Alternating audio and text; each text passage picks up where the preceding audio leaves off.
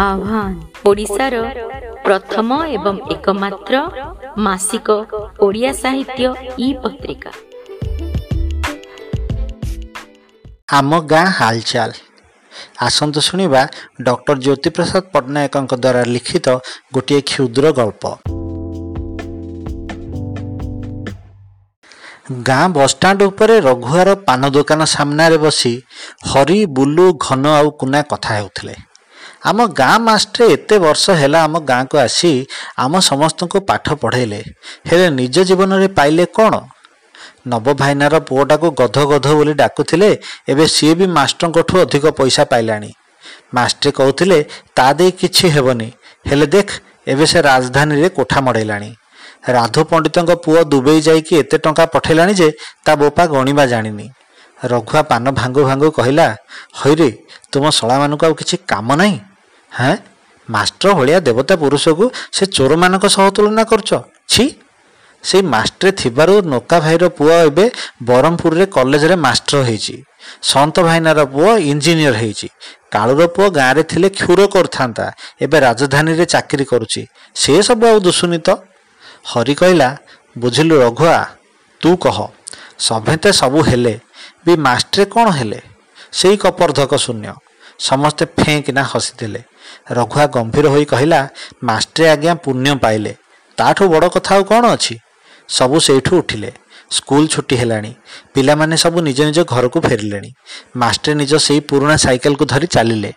ରଘୁଆ ପାନ ଦୋକାନ ପାଖରେ ସାଇକେଲରୁ ଓହ୍ଲାଇ ବସି ପଡ଼ିଲେ ରଘୁଆ ମାଷ୍ଟରଙ୍କ ମନପସନ୍ଦ ପାନ ତିଆରି କରି ବଢ଼େଇ ଦେଲା ମାଷ୍ଟ୍ରେ ପାନଟା କଳରେ ଦେଇ ଉଠି ପଡ଼ୁଥିଲେ। ରଘୁଆ କହିଲା ମାଷ୍ଟ୍ରେ ଗୋଟେ କଥା ମନକୁ ଆସୁଥିଲା। ବୋଇଲେ ମନକୁ ନବନି ବୋଇଲେ କହିବି। ମାଷ୍ଟ୍ରେ ହସି ଦେଇ କହିଲେ କହ ହଏ ମାଷ୍ଟ୍ରେ ତମେ ଆମ ଗାଁରେ ତିରିଶ ବର୍ଷ ହେଲାଣି ମାଷ୍ଟର ହେଇଛ। ତମେ ପଢ଼େଇଥିବା ପିଲାମାନେ ଇଞ୍ଜିନିୟର ହେଲେଣି ମାଷ୍ଟର ହେଲେଣି ଆଉ କେତେ କିସ ହେଲେଣି। ହେଲେ ତମେ ଯେଉଁ ଗରିବକୁ ସେଇ ଗରିବ। ତମ ମନ କରୁନି ବେଶୀ ଟଙ୍କା ଅର୍ଜିବା ପାଇଁ ଏଇ ରଘୁନାଥପୁର ଶାସନରେ ହରିପଣ୍ଡାଙ୍କ ପୁଏ ପିଲାମାନଙ୍କୁ ଘରେ ପାଠ ପଢ଼େଇ ମାସକୁ ଛଅ କୋଡ଼ିଏ ଅର୍ଜୁଛି। ତମେ ଆପଣ ସେମିତି କରୁନ। ମାସକୁ ଦୁଇ ଚାରି କୋଡ଼ିଏ ଅଧିକ ମିଳିଲେ ଜମି ଜମା ଖଣ୍ଡେ କରନ୍ତନି? ରଘୁଆ ଏକା ନିଶ୍ୱାସରେ କହି ପକାଇଲା। ମାଷ୍ଟ୍ରେ ହସି ଦେଇ କହିଲେ ହୁଁ ତୁ ସତ କହୁଛୁ ରେ ରଘୁଆ। ମୋ ଛାତ୍ରଛାତ୍ରୀମାନେ କିଏ କ'ଣ କ'ଣ ସବୁ ହେଲେଣି। ମୁଁ ସେଇ ମାଷ୍ଟର ହେଇ ରହିଗଲି। ଟଙ୍କା ପଇସା ନେଇ କରିବି କ'ଣ? ମୋର ପିଲାଝିଲା ତ କେହି ନାହାନ୍ତି ମାଷ୍ଟରଙ୍କ ଆଖିରେ ଲୁହ ଜକେଇ ଆସୁଥିଲା। ଏଇ ଗାଁରେ ଯେତେବେଳେ ମାଷ୍ଟ୍ରେ ନୂଆ ନୂଆ ଆସିଥିଲେ ବାହା ହୋଇ ମାଷ୍ଟରାଣୀକୁ ଧରି ଆସିଥିଲେ। ହେଲେ ସେହି ସମୟରେ ଏମିତି ହଇଜା ବ୍ୟାପିଲା ଯେ ମାଷ୍ଟରଙ୍କର ଗୋଟେ ଝିଅ ସେଥିରେ ଚାଲିଗଲା। ଗାଁ ଛାଡ଼ି ପଳେଇବାକୁ ଜିଦ୍ ଧରି ମାଷ୍ଟରାଣୀ ମଧ୍ୟ ଝିଅ ଦୁଃଖରେ ପଛେ ପଛେ ଚାଲିଗଲେ। ସେହିଦିନୁ ମାଷ୍ଟ୍ରେ ଗାଁ ପିଲାଙ୍କୁ ନିଜ ପିଲା କରିନେଲେ। କାହାକୁ ସ୍ନେହରେ କମ୍ କରିନାହାନ୍ତି। ସତ କଥା ସେ ଟଙ୍କା ପଇସା କାହା ପାଇଁ ରୋଜଗାର କରିବେ? ଖାଇବ କିଏ? ନା ସ୍ତ୍ରୀ ଅଛି ନା ଝିଅ? ମାଷ୍ଟ୍ରେ ସାଇକେଲ ଗଡ଼େଇ ଗାଁ ଆଡ଼କୁ ଚାଲିଲେ। ରବିବାର ଅପରାହ୍ନ। ଗାଁରେ ସବୁ ଖାଇ ପିଇ ଦେଇ ନିଜ ନିଜ ବାରଣ୍ଡାରେ ଗଡ଼ୁଛନ୍ତି। ସଞ୍ଜ ବେଳକୁ କୋଠ ଘରେ କୀର୍ତ୍ତନ ହେବ। ରଘୁ ପୁରୋହିତଙ୍କ ପୁଅ କୋଠଘର ବାହାରେ ବସି ନଡ଼ିଆ କରୁଛି। ତେଲି ଦୋକାନରୁ କଦଳୀ ଦିଇଟା ନବାତ ଆଠଣାରେ ଆଣି ସେଥିରେ ପକାଇ ଦେଇଛି। ମାଷ୍ଟ୍ରେ ସବୁଦିନ ଭଳି ନିଜ ପିଣ୍ଡାରେ ବସି ଢୁଳେଇ ଢୁଳେଇ କିଛି ପିଲାଙ୍କୁ ଗଣିତ ପଢ଼ଉଛନ୍ତି। ମାଷ୍ଟ୍ରେ ପଢ଼ଉ ପଢ଼ଉ ହଠାତ୍ କଚାଡ଼ି ହୋଇ ପିଣ୍ଡା ତଳକୁ ପଡ଼ିଗଲେ। ପିଲାମାନେ ମାଷ୍ଟରଙ୍କୁ ଟେକାଟେକି କରି ପିଣ୍ଡାରେ ବସେଇଲେ। ହେଲେ ମାଷ୍ଟରଙ୍କର ଚେତା ନଥିଲା। ବଡ଼ ବଡ଼ିଆ ଦୁଇ ଚାରି ଜଣ ଆସିଲେ। ମୁହଁରେ ପାଣି ଛାଟି କରି ଦେବା ପରେ ଚେତା ଆସିଲା। କେମିତି ପଡ଼ିଗଲ ହୋ ମାଷ୍ଟ୍ରେ ବୋଲି ଘନ ଅଜା କହିବା ପରେ ମାଷ୍ଟ୍ରେ ତା ମୁହଁକୁ ଚାହିଁ ରହିଲେ ଆଉ କହିଲେ ଜାଣିନି ମୁହଁଟା ବୁଲେଇ ଦେଲା। ପିଲାମାନଙ୍କୁ ବିଦା କରିଦେଇ ମାଷ୍ଟରଙ୍କୁ ପିଣ୍ଡାରେ ମସିଣା ପକାଇ ଶୁଆଇ ଦିଆଗଲା। ସଞ୍ଜ ବେଳକୁ କାଳି କମ୍ପାଉଣ୍ଡର ଆସି ମାଷ୍ଟରଙ୍କୁ ଦେଖି କହିଲା ବ୍ଲଡ଼ ପ୍ରେସର ବେମାରୀ ଭଳି ଲାଗୁଛି ଉଚ୍ଚ ରକ୍ତଚାପ ହୋଇଯାଇଛି ତେଣୁ ମୁହଁ ବୁଲେଇ ଦେଲା। ସେ ଯାହା ହେଉ ସେ କ'ଣ ଗୋଟେ ଇଞ୍ଜେକ୍ସନ୍ ଦେଇ ଚାଲିଗଲା। ରାତିରେ ମାଷ୍ଟରଙ୍କ ଘରେ ଜଗିବା ପାଇଁ ଚାରିଜଣ ଛାତ୍ର ଯୋଗାଡ଼ କରାଗଲା। ଅବଶ୍ୟ ଏହାପରେ ଆଉ ଅସୁବିଧା ହେଇନି।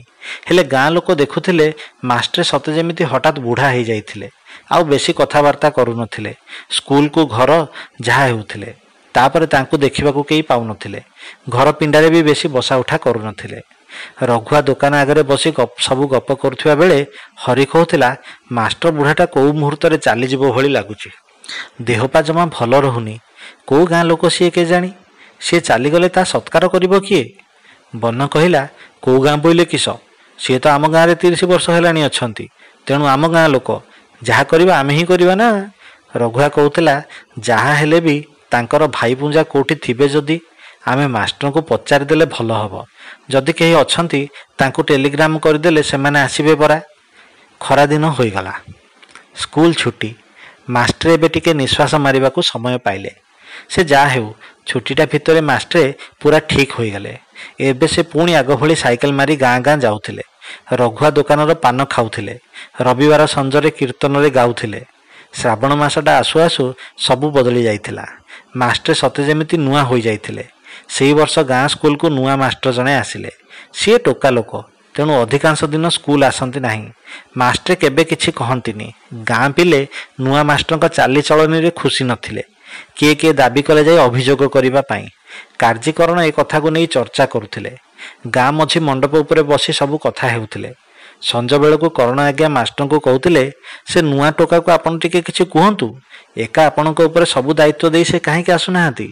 ଯଦି ସେ ଏମିତି ସବୁଦିନ କରିବେ ତ ଆମେ ଯାଇ ସ୍କୁଲ ଡିଆଇ ଅଫିସରେ ଅଭିଯୋଗ କରିବୁ ମାଷ୍ଟରେ ହସି ଦେଇ କହିଲେ ପିଲା ଲୋକ ତେଣୁ ବୋଧହୁଏ ଏବେ ନୂଆ ନୂଆ ପାଠ ପଢ଼ାଇବାରେ ମନ ଲାଗୁନି। ଧୀରେ ଧୀରେ ସବୁ ଠିକ୍ ହେଇଯିବ। ମୁଁ ଆଉ କେତେ ଦିନ ରହିବି? ଦିନେ ଦିନେ ମୋତେ ତ ଚାକିରିରୁ ବାହାରିବାକୁ ପଡ଼ିବ ନା। ତାପରେ ସେ ହିଁ ସବୁ କଥା ବୁଝିବ। ନୂଆ ମାଷ୍ଟରେ ଯେତେ ଯାହା କଲେ ବି ଗାଁ ମାଷ୍ଟରେ ତାର ସବୁ ଦୋଷ ଦୁର୍ଗୁଣକୁ ଘୋଡ଼ାଇବାକୁ ଲାଗିଲେ। ହେଲେ ନୂଆ ମାଷ୍ଟରଙ୍କ ବିରୁଦ୍ଧରେ ଗାଁରେ ଲୋକମାନଙ୍କ ମଧ୍ୟରେ ଅସନ୍ତୋଷ ବଢ଼ିବାକୁ ଲାଗିଲା। ଏହି କଥାକୁ ନେଇ ନୂଆ ମାଷ୍ଟରେ ଆଉ ଗାଁ ମାଷ୍ଟରଙ୍କ ମଧ୍ୟରେ କଥା କଟାକଟି ପର୍ଯ୍ୟନ୍ତ କଥା କଲା। ନୂଆ ମାଷ୍ଟରେ କାଳେ ଡିଆଇଙ୍କ ପାଖ ଲୋକ ତେଣୁ ସେ କଥା କଥାରେ ମାଷ୍ଟରଙ୍କୁ ଧମକାଇବାକୁ ପଛାଇଲେ ନାହିଁ। ହେଲେ ମାଷ୍ଟର ନିରବ ରହିବାର କାରଣ କେହି ଖୋଜି ପାଇଲେ ନାହିଁ। କାର୍ତ୍ତିକ ମାସ ଚାଲିଗଲା। ଗାଁରେ ଭାରି ବଡ଼ ପର୍ବ।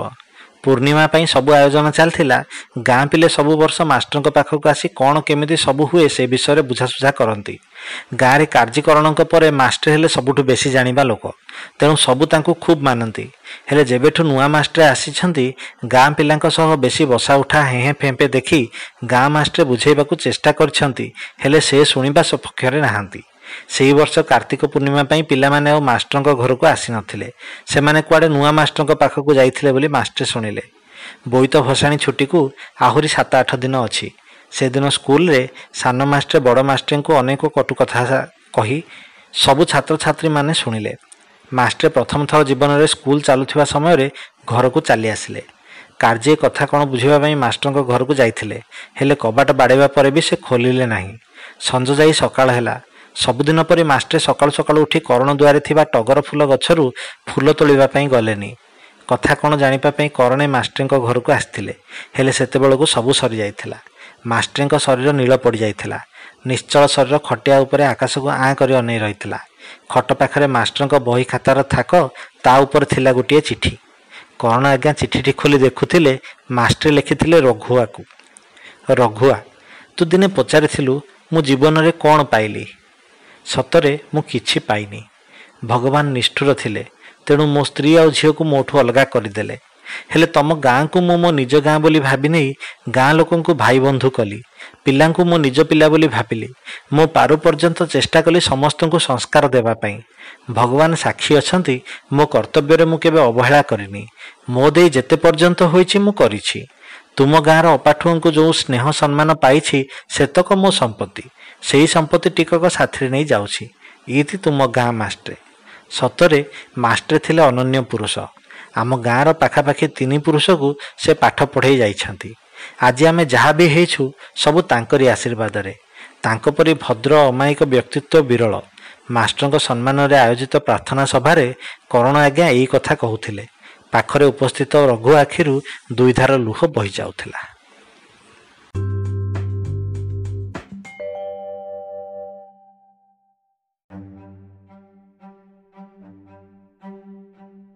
ଯଦି ଆମର ଉପସ୍ଥାପନା ଆପଣଙ୍କୁ ଭଲ ଲାଗିଲା ତାହେଲେ ଆଜି ହିଁ ଆମ ପଡ଼କାଷ୍ଟକୁ ଲାଇକ୍ କରନ୍ତୁ ସବସ୍କ୍ରାଇବ୍ କରନ୍ତୁ ଏବଂ ନିଜ ବନ୍ଧୁମାନଙ୍କ ସହିତ ସେୟାର କରନ୍ତୁ। ପୁଣି ଥରେ ଶୁଣିବା ଆଉ କେବେ। ବର୍ତ୍ତମାନ ବିଦାୟ ନେଉଛି। ଧନ୍ୟବାଦ।